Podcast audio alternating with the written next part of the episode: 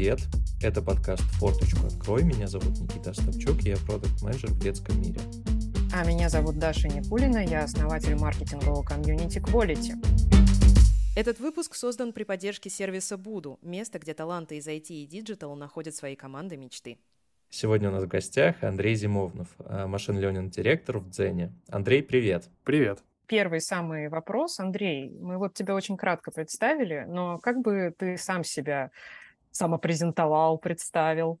Мое основное место работы — это Zen, где я отвечаю за весь ML, включая антифрод, ранжирование разных форматов и э, такую интересную вещь, как счастье авторов, например, где мы пытаемся создать такие условия, чтобы авторы в Дзене росли. Также я читаю лекции в высшей школе экономики, где студентам рассказываю, как делать машинное обучение, в особенности на больших данных.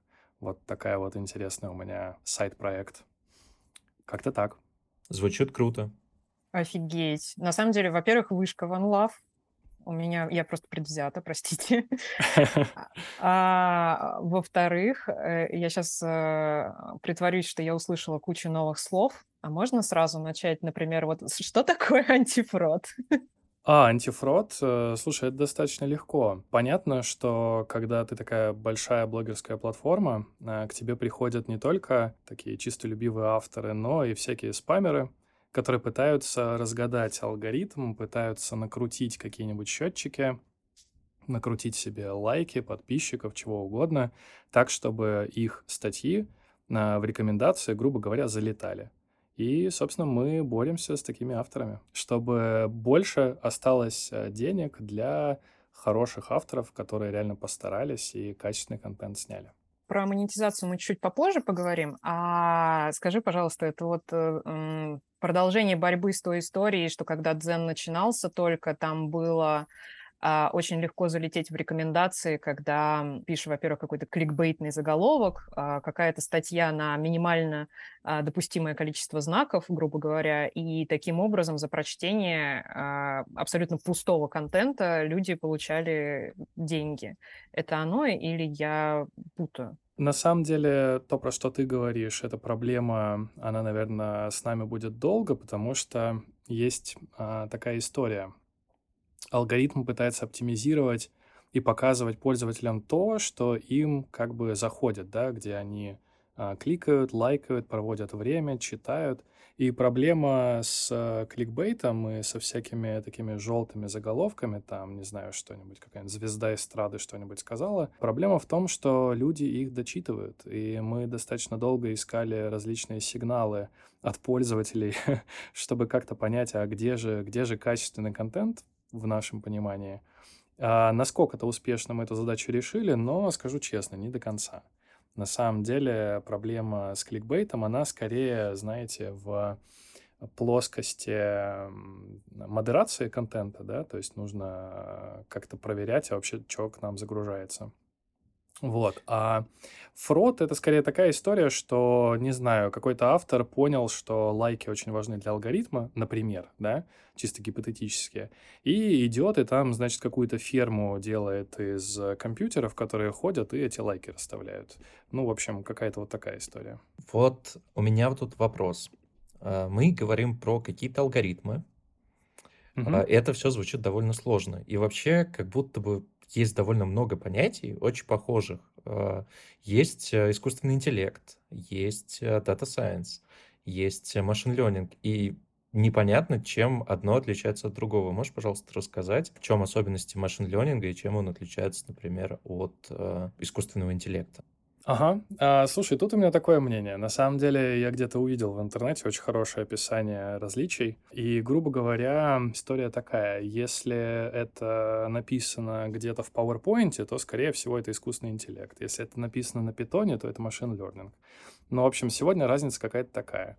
На самом деле, все говорят примерно об одном и том же — просто под э, разной призмой, да, под разным соусом. Какой-нибудь стартап, когда будет продавать себя на очередном раунде инвестиций, конечно, они не будут говорить machine learning, потому что это не модно.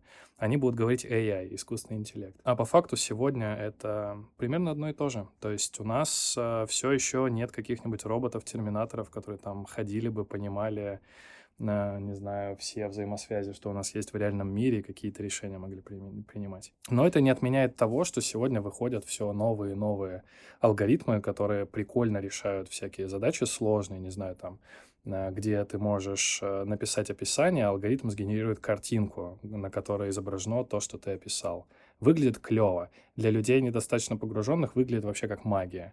И, собственно, там можно э, спекулировать, где там искусственный интеллект, а где нет, но по факту разница сегодня небольшая. Так что я бы тут особо не различал. Да, блин, это прикольный ответ. Э, что касается генерации картинок, это реально выглядит как магия. Я вообще обожаю вот эту вот историю, когда у нас технологии уже э, на стыке с магией получаются, и если ты не погружен в контекст, как это происходит, это реально просто, просто магия, волшебство. Да, какой-то какой известный человек из Apple, кажется, говорил, что любая достаточно сложная технология неотличима от магии. Ну вот, наверное, оно так и есть. А, так, слу... подожди. А Data Science? Как, каким боком сюда Data Science? А, но там всякие такие диаграммки рисуют, да, что во что вложено. По сути, давайте, Data Science — это вот про теорию э, самообучающихся машин, какие там есть алгоритмы, как они оптимизируются под разные выборки, минимизируя там всякие потери и так далее. То есть э, Data Science скорее вот про это, как работать с данными и как автоматически извлекать закономерности. Machine Learning — это, наверное, более такая прикладная история, то есть э, как пойти и куда-нибудь на завод, э, значит, используя вот всю эту теорию, внедрить какой-нибудь не знаю, алгоритм, который будет прогнозировать, что скоро станок выйдет из строя. А искусственный интеллект — это что-то, значит, вообще эфемерное. Это когда мы научим машину там думать, э, на какие-то сложные вопросы отвечать. Вот. А, сегодня, не знаю, какая-нибудь Сирия или Алиса легко подскажет вам, какая температура за бортом, но вы не сможете спросить у нее, не знаю, а, кем я буду через пять лет или что-нибудь такое. Ну, в общем, никаких сложных вопросов она не отработает, к несчастью. Так стало гораздо понятнее. Спасибо. Да, да. Слушай, а если мы говорим про ML, Мгм. можешь объяснить простыми словами? Вот ты сейчас вроде как объяснил, но вот прям, Мгм. чтобы моя бабушка поняла, что вообще это такое, а, и вот как можно начать что-то делать в ML. Ну, ну, то есть, условно, я, а, там, не знаю, студент, допустим, у меня есть какая-то там база математики, может быть, я даже что-то почитал про Data Science. Как мне от этого а, перейти к ML, как понять вообще, что это такое, и что начать э, делать, чтобы э, как-то развиваться в этой сфере? Наша постоянная рубрика «Бабушка поймет». О, ну, слушайте, на самом деле я, наверное, могу в таких терминах рассказать. А, на самом деле нужно идти прямо от названия, что такое машинное обучение. Да? Машина обучается. Что это значит? Это значит следующее, что э, вы хотите автоматически найти какие-то закономерности в данных. Давайте пример конкретный. У вас есть картинки, и нужно сказать э, автоматически, на ней изображена кошка или собака. Вот, э, в принципе, для человека это простая задача, да, вы смотрите на картинку и легко скажете, это кошка или собака. Ну, наверное, есть какие-то тяжелые случаи, но в 99,9% случаев вы ответите. А для машины все не так просто, да, это вот задача компьютерного зрения, и нужно машине, э, машина это что? Это просто большой калькулятор, да, числа складывает, умножает, и там всякие алгоритмы запрограммированные выполняет. И по факту вам нужно написать алгоритм, который возьмет картинку, на нее как-то посмотрит и по какой-то логике выдаст ответ. Так вот, машинное обучение призвано такие алгоритмы строить автоматически. То есть у вас есть выборка, это примеры а, картинок, которые размечены вручную. То есть человек свое какое-то знание, как учитель, да, в эту машину закладывает, что вот смотри, вот эта картинка, тут собака. Вот делай с этой информацией что хочешь, вот тебе пример. И, собственно, если у вас примеров таких э, тысячи, сотни тысяч или миллионы, то вы берете дальше какой-нибудь алгоритм машинного обучения, не знаю, например, нейросеть, а, скармливаете ей эти примеры, и все обучение заключается в следующем. Нужно на тех примерах, где ответ известен, так настроить параметры этого условного алгоритма, чтобы как можно больше было правильных совпадений. По сути, машинное обучение — это просто такой подбор коэффициентов под те данные, что мы имеем. Вот если совсем по-простому. Вот последнее твое предложение звучало не очень просто, если честно. Какие-то коэффициенты, да. А, да, давайте, давайте хорошо про коэффициенты еще скажу. А, ну, не знаю, вот смотрите, у вас, например, есть э, таблица, в ней есть два столбца, да? Есть столбец с площадью квартиры, а есть с ее стоимостью. И вы такие смотрите и понимаете, слушайте, ну зависимость какая-то есть. То есть э, стоимость квартиры от площади все-таки как-то зависит но я точно не знаю, какая она. И вы можете задать вид этой зависимости э, с точностью до какого-нибудь коэффициента. Например, говорю, вид зависимости следующий. Стоимость равно коэффициент неизвестный умножить на площадь. И у этого коэффициента очень понятный смысл. Это стоимость квадратного метра. Но чтобы ее рассчитать, как бы, ну, нужно что-то сделать, да? А здесь алгоритм автоматически подберет этот коэффициент, чтобы вот э, формула такого вида коэффициент умножить на площадь, как можно лучше объясняла стоимость квартир, которые у вас там в этой таблице есть, да, там в Excel-файлике или где-то еще. Вот, собственно, а, подбор коэффициента, и это именно вот про вот эту историю. И сегодня в машинном обучении есть несколько классов моделей, нейросети — это лишь один из них, а, где, по сути, все обучение сводится к подбору каких-то параметров или коэффициентов а, в этих моделях. Как-то так. Надеюсь, с квартирой пример более понятный. Жизненный, я бы сказал. Слушай, вот более-менее разобрались. Э, ну, там, машинное обучение, это значит обучение машины на каких-то данных. А давай э, поговорим вот о чем. А вот что мне сделать, куда мне вообще пойти, что мне посмотреть, что мне послушать, чтобы как-то начать э, заниматься машин-ленингом. Чтобы, может быть, меня а взяли на работу в Дзен к тебе. Ага. А, на самом деле а, есть, наверное, две такие базовые вещи, которые нужно знать. Это методы оптимизации, условно это какая-то что-то из математики, да, и э, статистику. То есть понимать, как из цифр можно, значит, какие-то статистики считать и что это вообще значит. И машинное обучение, оно вот где-то на стыке методов оптимизации и статистики. По факту, вот если смотреть э, на тех людей, кого мы нанимаем, да, есть люди даже с экономическим образованием, потому что так получилось, что вот на экономическом факультете там есть всякая эконометрика, в которой там тоже много статистики, и по факту это людям помогает. То есть э, у меня есть примеры, где значит, э, в высшей школе экономики человек учился на экономе, потом перешел на факультет компьютерных наук, где, собственно, я преподаю, и дальше очень успешно стал руководить даже там всем data science ом в одном банке. Вот такая вот история. То есть э, главное, чтобы глаза горели и хотелось в этом разобраться, а образование может быть вот как-то смежно вот с этими двумя областями, что я сказал. Ну и э, где такое образование можно получить? Э, ну, на самом деле, много где. И э, МГУ, и физтех, и Вышка, и есть сильные региональные вузы. Наш опыт найма показывает, что э, в принципе, не так важно, там, в каком городе учился ты, важно, какие у тебя были предметы, да, и вот были ли там вот эти методы оптимизации, статистика и все такое, и насколько ты в них э, погружен, насколько э, они тебе нравились и так далее. На самом деле сегодня область такая популярная, и из-за этого э, из-за того, что большой спрос на всякие курсы повышения квалификации, конечно же, на рынке есть и большое предложение.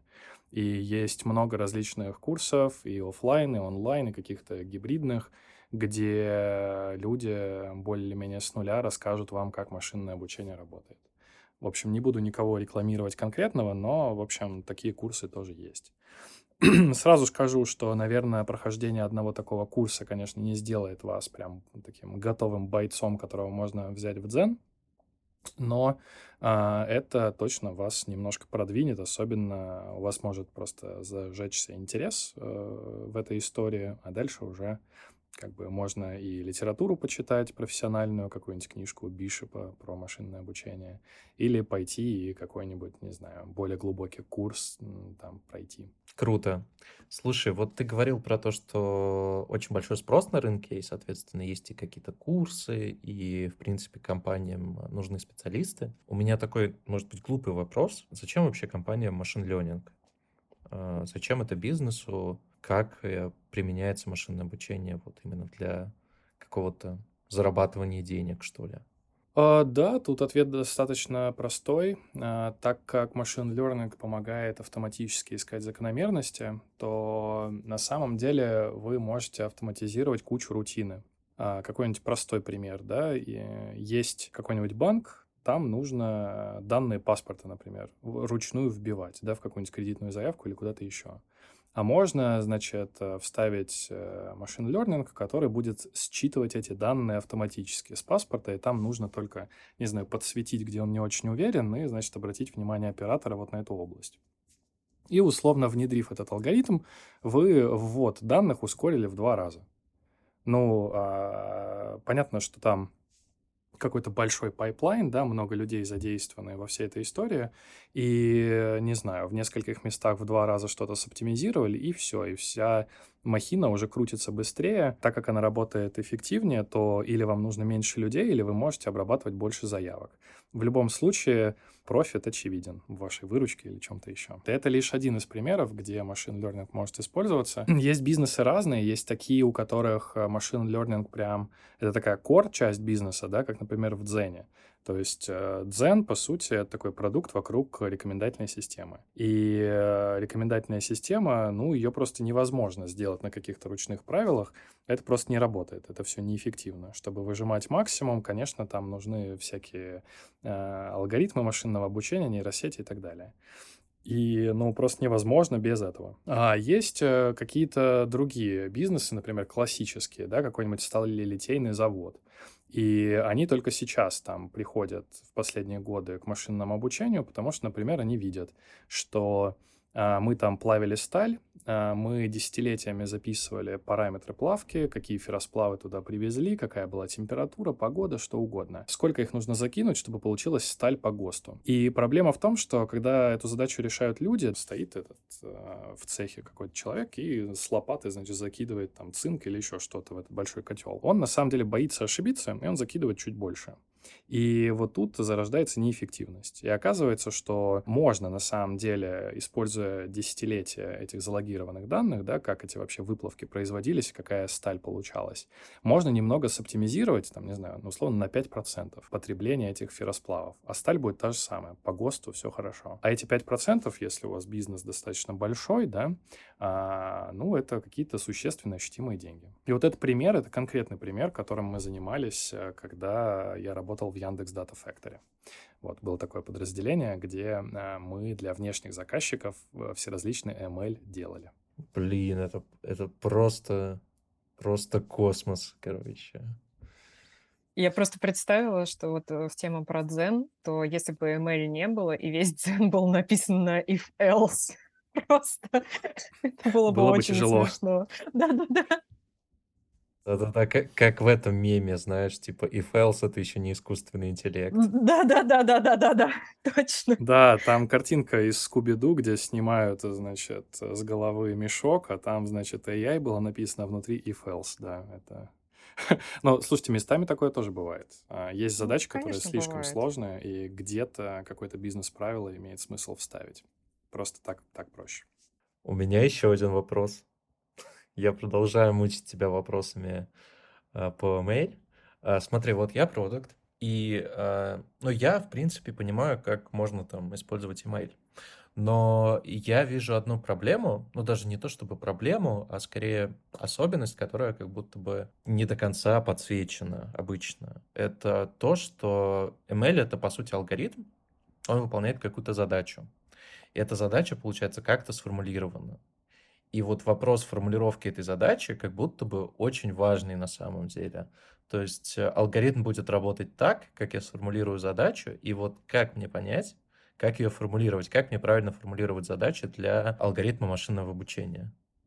Ну, это очень правильный вопрос. Ну и, как всем известно, да, правильно сформулированная задача — половина решения. И есть э, специальные люди, условно, дата-сайентисты, у которых задача как раз и быть вот этой а, ну, а, скажем так, а, прослойкой между желанием бизнеса и э, реально машин-лернерами, которые там будут сидеть и что-то делать. Какие-нибудь модели обучать, выборки собирать и так далее. Это, на самом деле, знаете, такой креатив. Есть задачи более-менее типичные, да, там, например, по картинке что-нибудь э, склассифицировать. Все, тут много ума не надо, это все уже научились решать. Берешь прям, не знаю, предобученную сеть, немножко ее дообучаешь, и все, у тебя все работает. Но есть э, такие кейсы, когда на самом деле вот сходу непонятно даже, а, как, а, как к этому правильно подойти. Может быть, даже есть несколько опций, их надо попробовать. И тут все зависит от опыта этого человека. То есть, э, чем больше он задач решал, и чем больше у него такой, знаете, mindset такого хакера, да, он типа вот любит придумывать решения сложных задач и всякие алгоритмы. Вот чем у него лучше это получается, тем, наверное, проще ему будет эту задачу сформулировать. И, э, конечно, было бы неплохо, если бы он еще разбирался и в потребностях бизнеса, потому что он сможет это доходчиво объяснить всяким stakeholder ам, не знаю, там какой-нибудь CEO, к CEO сходить и сказать, типа, вот смотри, сейчас мы вот тут, значит, там precision recall увеличим, у нас, э, не знаю, выручка на 2% вырастет. Вот это очень понятные термины. Но чтобы такие связи находить, реально нужно много опыта и много всего пробовать. Это, конечно, это сложно. Вот давай, давай, давай на примере. Смотри, ну, допустим, у нас есть какие-то э, там объявления или даже статьи, вот э, на примере антифрода. Uh, у нас, по идее, может быть, uh, ну, как будто бы там по-разному сформулирована задача. Может быть, сформулирована задача находить объявления, которые, типа, не являются фродом и пропускать их. А, мог, а может быть сформулирована задача находить объявления, которые являются фродом, и не пропускать их. И в зависимости даже от такого, ну, казалось бы, от такой маленькой детали, как будто бы там а, условно процент пропускаемых объявлений или статей будет разным у этих двух алгоритмов. И это может на самом деле там как будто бы существенно повлиять на какие-то показатели бизнеса как вот это вот вообще меня не, не, не укладывается в голову, как Да, давайте вот про вот этот конкретный пример поговорим. А тут на самом деле, вот если про него говорить, то так-то модель, которую там будет э, условный машин learner, да, обучать, она одна и та же. Просто будет выборка, где есть примеры фродовых э, объявлений, где есть нормальные объявления. А как-то он будет настраивать классификатор, который будет говорить, какая там вероятность, что это фродовое объявление. И дальше уже вопрос использования э, этого в бизнес-процессах, да, внедрения какого-то бизнес-правила, да, которое, используя предсказание этого классификатора, примет какое-то решение, да, и там, не знаю, будет в какой-то бизнес-процесс встроено. И тут, э, вот в этом конкретном случае, да, конечно, очень важно, что вам важнее. Вам важнее а, не пропустить фрод или случайно не назвать фродом то, что им не является. И а, вы как-то продуктово принимаете это решение, да, то есть понятно, что если вы фродом будете считать больше объявлений, чем нужно, у вас будут жалобы от пользователей, да, и там будет какая-то нагрузка на суппорт и все такое там, не знаю, еще, может, пиарные какие-то риски. А если вы, наоборот, будете много фрода пропускать, да, то тоже плохо. Типа, платформа похожа на помойку, там один спам, типа, невозможно этим пользоваться. И вот тут э, нужно э, как-то бизнесово понять, а что важнее и что сколько стоит. А по сути, внутри алгоритм один и тот же. Просто вот выбор порога, да, э, там, когда считать фрод фродом. Вот когда алгоритм говорит, что вероятность 90% фрода или 60%. И вот э, реально выбор этого порога — это какое-то такое бизнесовое решение. То есть тут надо прям со всеми поговорить, про все риски рассказать и принять решение, что делать. То есть это к тебе, Никит, все-таки, а не к машин лернинг-то. Ну да, ну чтобы это ко мне пришло, я же должен понимать, как это работает. Да, это будет очень полезно. Если мне никто не объяснит, я там тоже как будто бы не, не, не вкурю, что происходит. Давай поговорим о том, как ты стал вообще ML-директором. Как будто бы сложно родиться ML-директором, им можно стать, и в этом, станов... в этом становлении есть какой-то путь. Какой он был у тебя? А, на самом деле, а, мне, наверное, местами повезло, как это обычно бывает, да, а, какие-то важные, важные вещи происходят чисто на удачу. Я учился в МГУ на факультете, который назывался «Математические методы прогнозирования».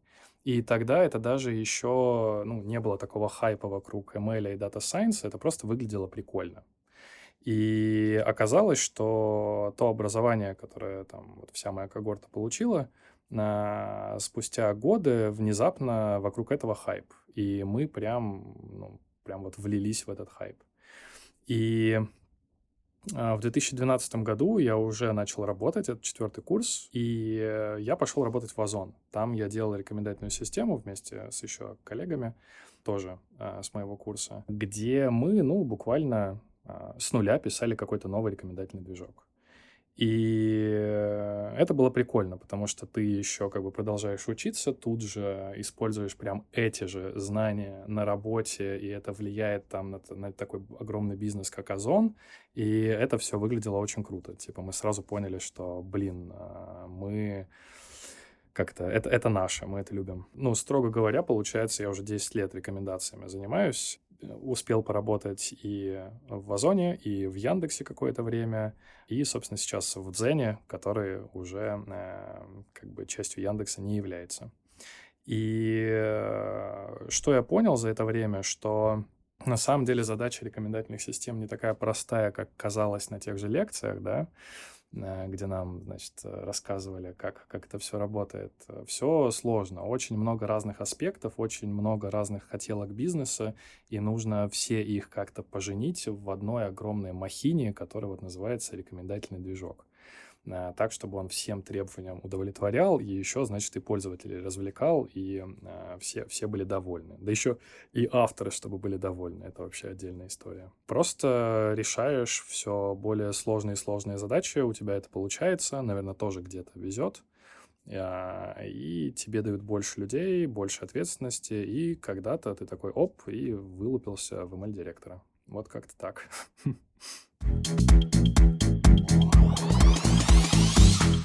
Давайте перейдем к следующему блоку про более... Про, э, хотя, в принципе, ты очень много примеров привел, и практики, кажется, уже половина из того, что мы успели обсудить.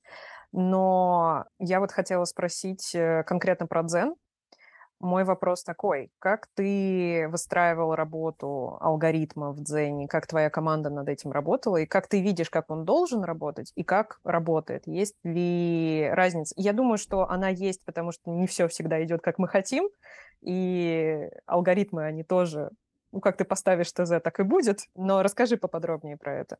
А, на самом деле, видение того, как это все должно быть устроено, менялось по мере того, как э, мы получали больше опыта и какие-то новые вводные. Даже были местами какие-то зацикливания, где мы возвращались к старой идее, которая, по сути, когда-то опередила свое время, и мы были к ней просто не готовы.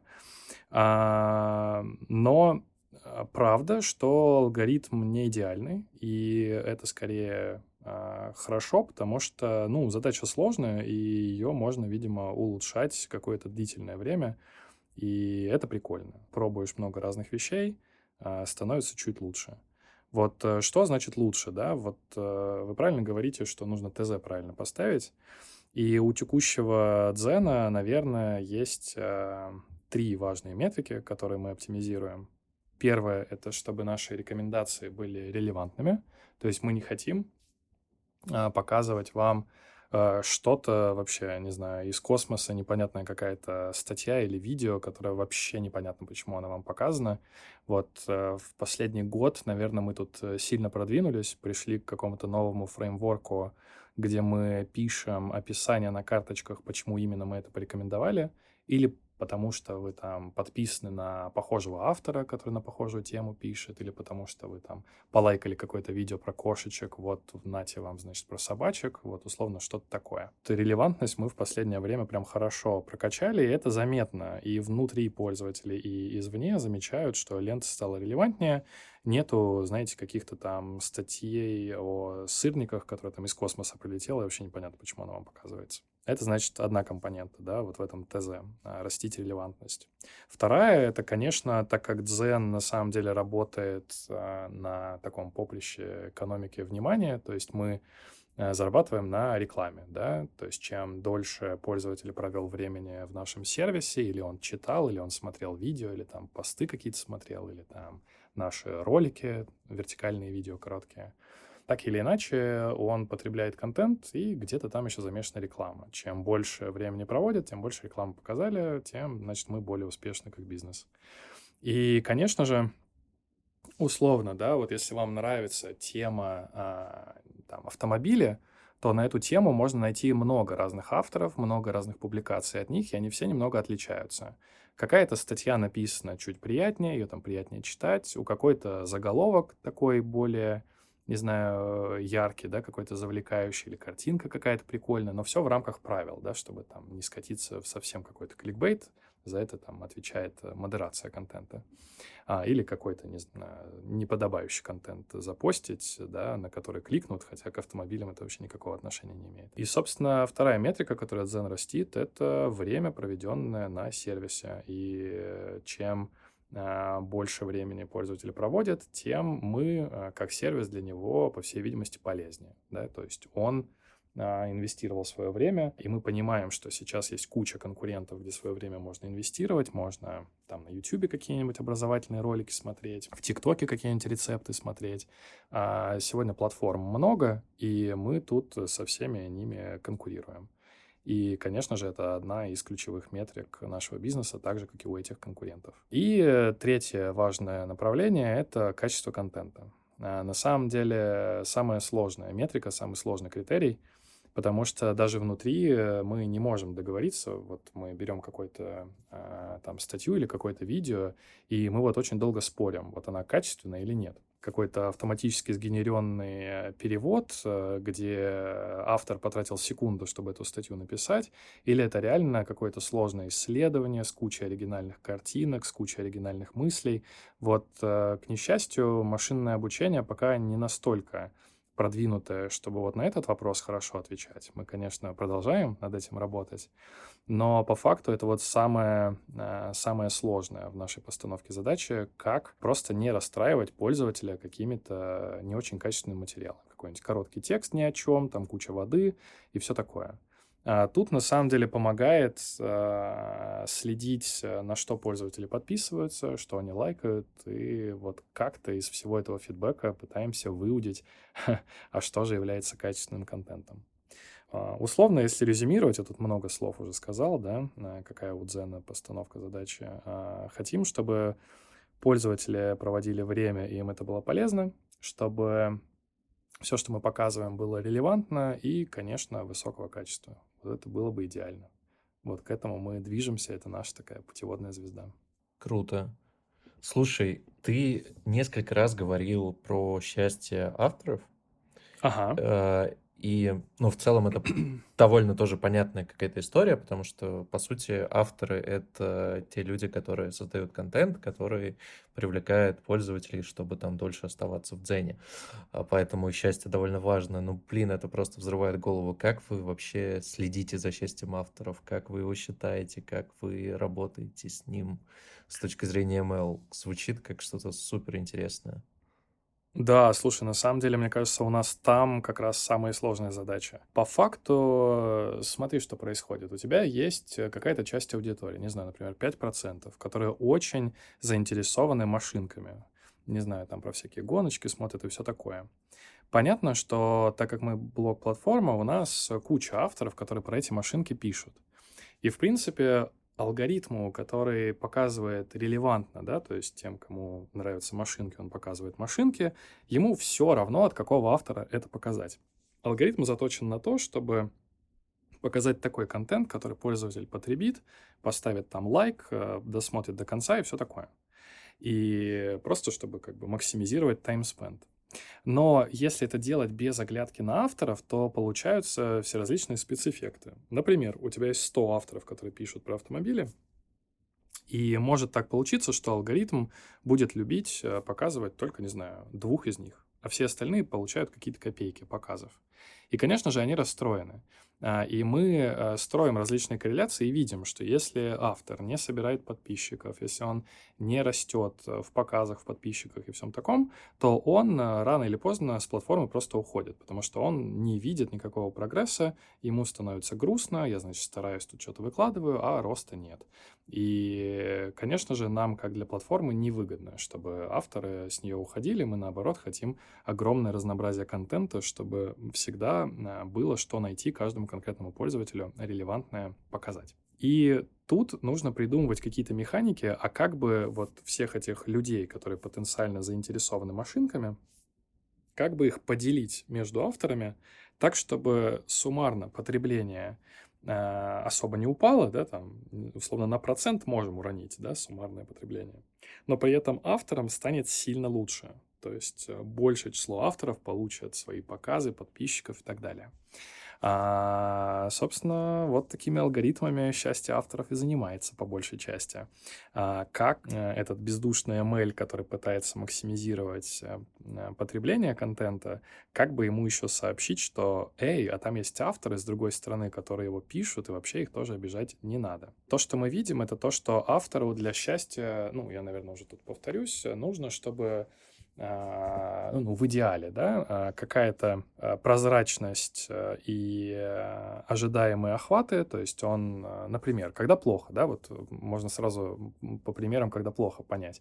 Ты написал какую-то статью или снял какой-то ролик, он получил миллион показов. Ты такой, вау, я популярен, все круто. А на следующий день ты пишешь очень похожую статью, да, там в том же стиле, ключе, и получаешь, не знаю, 10 тысяч показов. И ты такой, блин, а что произошло? Типа, что я сделал не так? Вообще ничего не понятно. И на самом деле, ну, почти на всех платформах оно так и происходит. То есть э, никто не может тебе ничего гарантировать. Э, вот там, не знаю, в каком-нибудь условном там ТикТоке или, или Ютьюбе, да, какие-то люди становятся популярными, а какие-то очень похожие на них, ну, прям почти вот один в один. Вот они почему-то нет. И вот, э, значит, этот бездушный ML просто вот кого-то предпочел. И, и все. Как бы у него там были какие-то показатели, видимо, чуточку лучше. И все, один вырос, а все остальные, значит, нет. А, и тут как бы все пытаются раскрыть э, секрет популярности, а что же нужно такое сделать, чтобы, значит, там вырасти в Дзене или в там ТикТоке, Ютубе, где угодно. И проблема в том, что даже создатели рекомендательной системы, вот в лице меня, не могут вам точно сказать, а что же именно нужно сделать. Потому что по факту э, алгоритмы машинного обучения, которые сегодня в рекомендательных системах используются, они настолько сложные и неинтерпретируемые внутри, что я даже не могу вам сказать, а какой же рецепт успеха. Типа, если бы я пытался его выписать, то он бы вот всю, значит, стену занял э, мелким почерком, и ничего бы не было понятно, а что же, собственно, делать. Вот, в этом, конечно, основная проблема. И мы пытаемся, так как мы еще и блок-платформа, за счастьем авторов тоже следить и как-то им помогать. А, слушай, в это, в, ну, честно говоря, весь, короче, подкаст, э, мне кажется, я сижу и такой с открытым ртом, господи, как это прикольно, почему я в свое время не начал заниматься, э, не знаю, машин-ленингом э, и не ушел в статистику и математику. Очень круто. К слову, о интерпретации там алгоритмов, я помню, угу. читал какую-то новость, э, условно, с кликбейтным заголовком, типа «Ученые создали чипы против депрессии», что-то такое. Э, и там все сводилось к тому, что ученые действительно создали чипы против депрессии, которые каким-то образом стимулируют э, мозг, там, сигналами электрическими, и ну, у тебя там захватывается серотонин, правильно, по сути. Угу. И вот эта вот стимуляция работает на, на какой-то модельке, на, какой, на каком-то алгоритме, и они сами не понимают, как этот алгоритм работает. То есть, условно, чип сам по себе работает, а ученые такие, блин, э, как бы он работает, но за счет чего, за счет стимуляции каких частей мозга это происходит, непонятно. Он просто обучился. Это, блин, тут очень какая-то э, уже фантастическая история, как будто бы мы в 22 веке. А, слушайте, ну, на самом деле это классический пример, мне кажется. Все сложные применения машин-лернинга, где это выглядит как магия, как правило, это неинтерпретируемые модели типа нейросетей, где создатель модели тоже не может объяснить, почему именно вот там в этом конкретном случае, там, за счет чего это получилось. Пытаются как-то там Значит, э, знаете, тыкать палочкой и понимать, вот если я на вход подам это, что будет, какие-то закономерности искать. Но это все такая интерпретация вольная. По факту все значимые продвижения в ML — это все неинтерпретируемые модели. Да. Но Можно ли сделать этим... модель, которая будет интерпретировать э, другую модель? Ух, А, боюсь, что они будут говорить на каком-то мех- механическом языке между собой, и мы их все равно не поймем. Вот скорее вот так произойдет. Окей. А, сложно, в общем. Сложно. Это Да, вопрос, наверное, не решен пока. Это, э- это сложно, но, господи, как круто. А, Давай, мы сейчас говорили про счастье авторов, но вообще я подозреваю, что как будто бы у тебя в опыте и в дзене, и вообще в карьере были какие-то похожие задачи. Расскажи, пожалуйста, вот о самых необычных задачах, которые ты там вообще, в принципе, решал когда-либо с помощью ML. Знаете, тут, наверное, необычность может быть э, в какой-то постановке. Вот когда ты уже задачу поставил, то дальше, э, то есть ты знаешь, что у тебя на вход, что на выход, э, как ты будешь измерять качество, да, как это будет внедрено куда-то в бизнес. Дальше уже все более-менее по классике. Я, наверное, не могу вспомнить прям какой-то такой пример, где там бы использовался не классический алгоритм, условно, да. Но прикольная постановка задачи, наверное, может быть такой. Вот смотрите, у вас есть интернет-магазин. А, в нем какие-то продавцы заливают описание товаров. И вы хотите понять, а вообще это описание осмысленно или в нем есть ошибки? Какого рода могут быть ошибки? Ну, например, да, а, там залита фотография синего платья, а в описании написано, не знаю, желтые штаны. И, конечно же, если у вас будет куча таких объявлений, да, то пользователи расстроятся, типа, что это за помойка, тут, типа, непроверенные данные, вообще, как бы, пойду в другой магазин. И по факту это тоже, на самом деле, сводится к классической задаче. Нужно просто научить модель классифицировать а, буквально, какие классы есть в одежде, да, там всякие кардиганы, юбки, свитеры, платья, что угодно, и распознавать цвет. И оказалось, что э, довольно легко это все решается. Если у вас есть миллионы размеченных примеров, то реально берете просто нейросеть какую-нибудь классическую, да, обучаете, получаете там качество около 90%. И а, тут, наверное, важно еще, что при помощи ML никогда не будет стопроцентного качества, оно всегда будет там, не знаю, условно 80-90, там, может быть, даже где-то ниже процентов угадываний, и с этим нужно просто уметь жить. И вот в этом конкретном случае э, мы просто поняли, что можно прям, где мы уверены, что это платье, а написано, что это штаны в описании, мы такие, ну, это точно какая-то ошибка, давайте это отправлять там сразу, не знаю, в бан. Типа, иди переписывай это объявление, с ним что-то не то. Там, где мы не очень уверены, да, там в предсказанном классе, там мы можем предложить, не знаю, проверить это модерацией, да, где вот вручную человек э, сидит, а, и, значит, ваше объявление проверяет. Вот этот вот этап модерации, он много где есть. Вот если вы где-нибудь объявление на каком-нибудь сайте когда-нибудь э, выкладывали, то, наверное, тоже такое видели. Там ваше объявление на модерации или там ваш отзыв там, на модерации или что-нибудь еще. А, собственно, где-то алгоритм сам это делает, где-то есть люди, которые его прикрывают, когда вот в тех самых случаях сложных, где он, э, ну, по факту лажает. А, ну и такая прикольная задача, которая изначально казалась э, типа, блин, прикольно, поискать несоответствие. Вот как, какую постановку можно сделать, задачу, чтобы ее решить. Вот, оказалось, что просто все сводится к простой классификации, на самом деле ничего сложного в этом нет. Вот.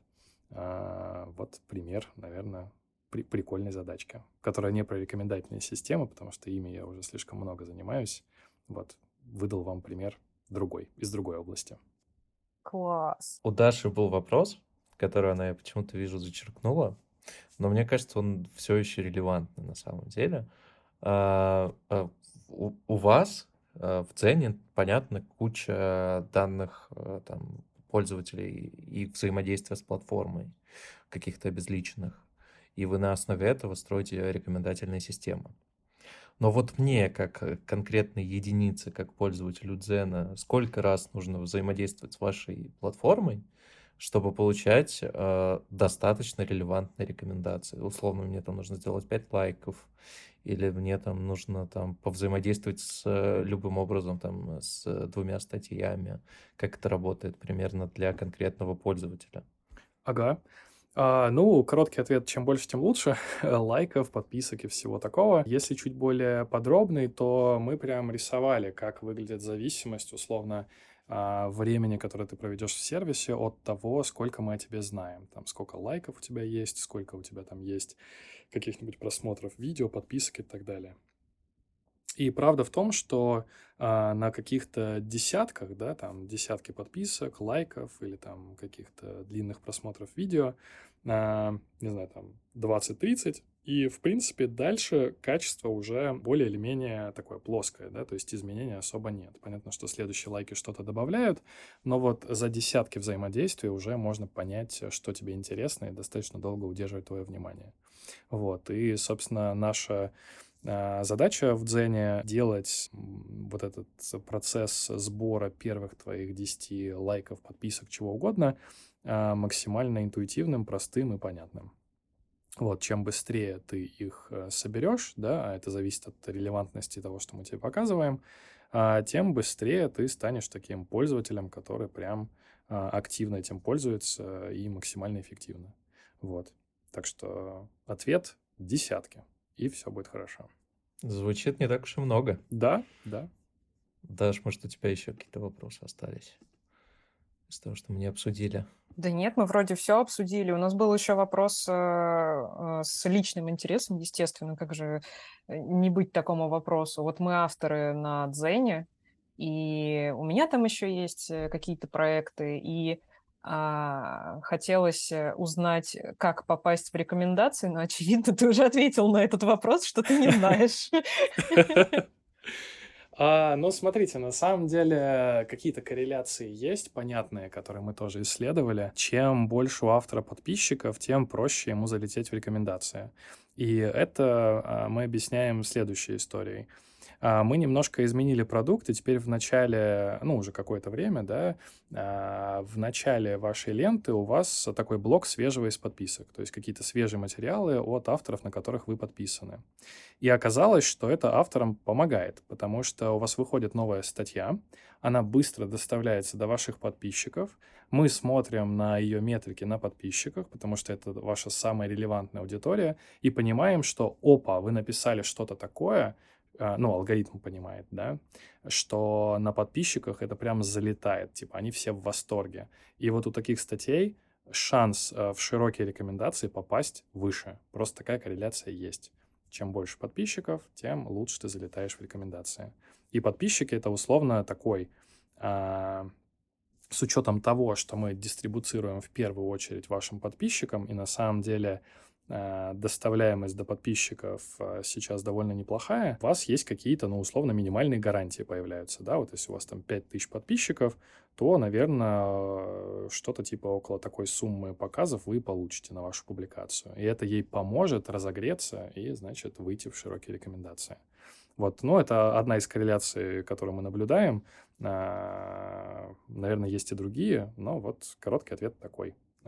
Растите подписчиков, все будет хорошо.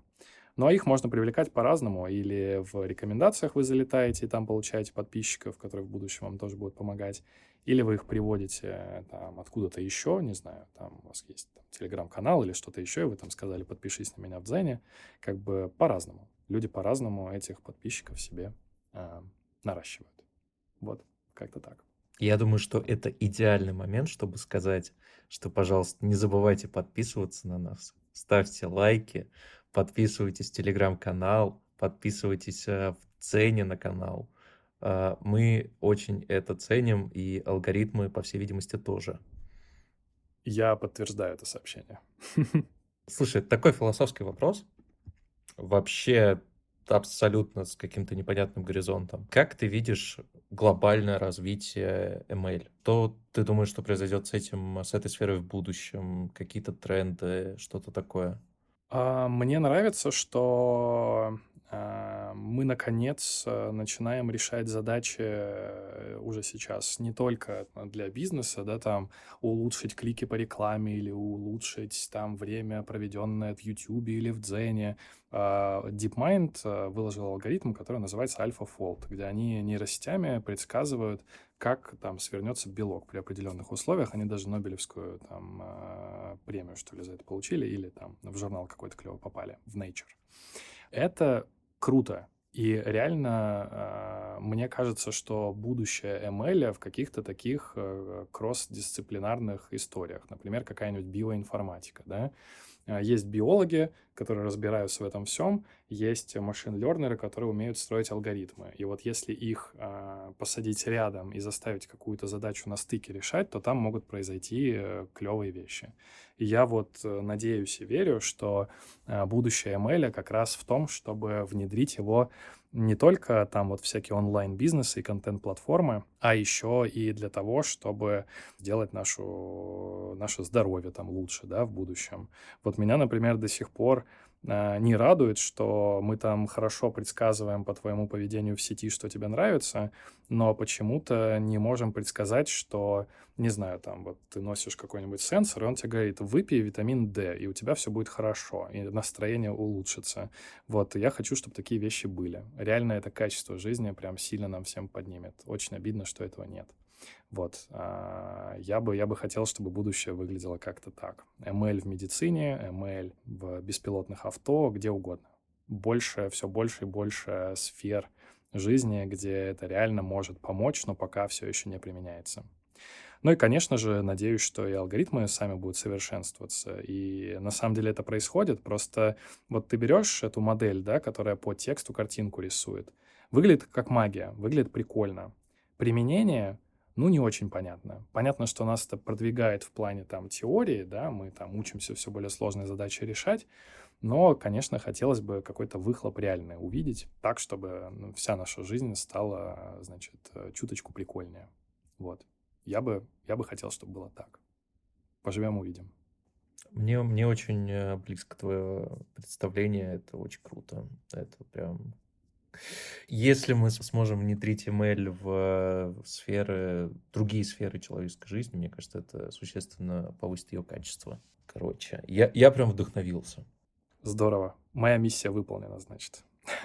Да, да, ты, ты пропагандируешь ML просто лучше всех, с кем я говорил про ML. Ну, правда, я с не очень большим количеством людей это обсуждал, но тем не, тем не менее. Не обесценивай.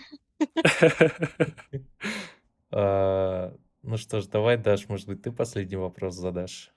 Наш э, постоянный вопрос. Э, в каждом выпуске его задаем. Почти в каждом, почти. Мгм. Если бы ты сейчас мог встретиться с собой в самом начале карьеры, какой, и можешь взять, дать только один совет, какой ты бы совет себе дал? А, Наверное, меньше распыляться, потому что поначалу я работал в такой среде, где у нас был на самом деле такой стартап внутри компании. Мы внедряли новые вещи, которых там не было — и нам приходилось делать не только ML, но и всякие технические вопросы решать, условно там какой-нибудь Hadoop э, внедрить, настроить, там потоки данных организовать и так далее. Просто не сделав это, мы бы не смогли сделать э, все то чудо, которое может э, типа ML в бизнес привнести.